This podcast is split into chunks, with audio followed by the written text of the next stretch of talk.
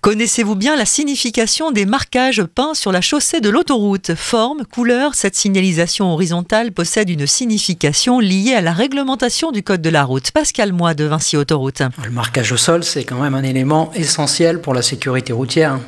Donc il, assure le, le, guidage, il permet un partage de l'espace en identifiant les voies de circulation qui peuvent être spécialisées poids lourds, pour les véhicules lents. Puis sur l'autoroute, eh bien, la bande d'arrêt d'urgence est également bien séparée des voies de circulation par une ligne qui comporte euh, des protubérances. Alors on va appeler ça des marquages sonores. Et ce marquage-là va nous rappeler que la bande d'arrêt d'urgence est effectivement interdite à la circulation et même qu'il faut s'en écarter lorsqu'un véhicule est arrêté. Un marquage au sol de couleur blanche, c'est la plus utilisée. Elle permet aussi de donner des indications. La couleur, effectivement, elle est liée au fait que la, la peinture elle soit permanente ou temporaire.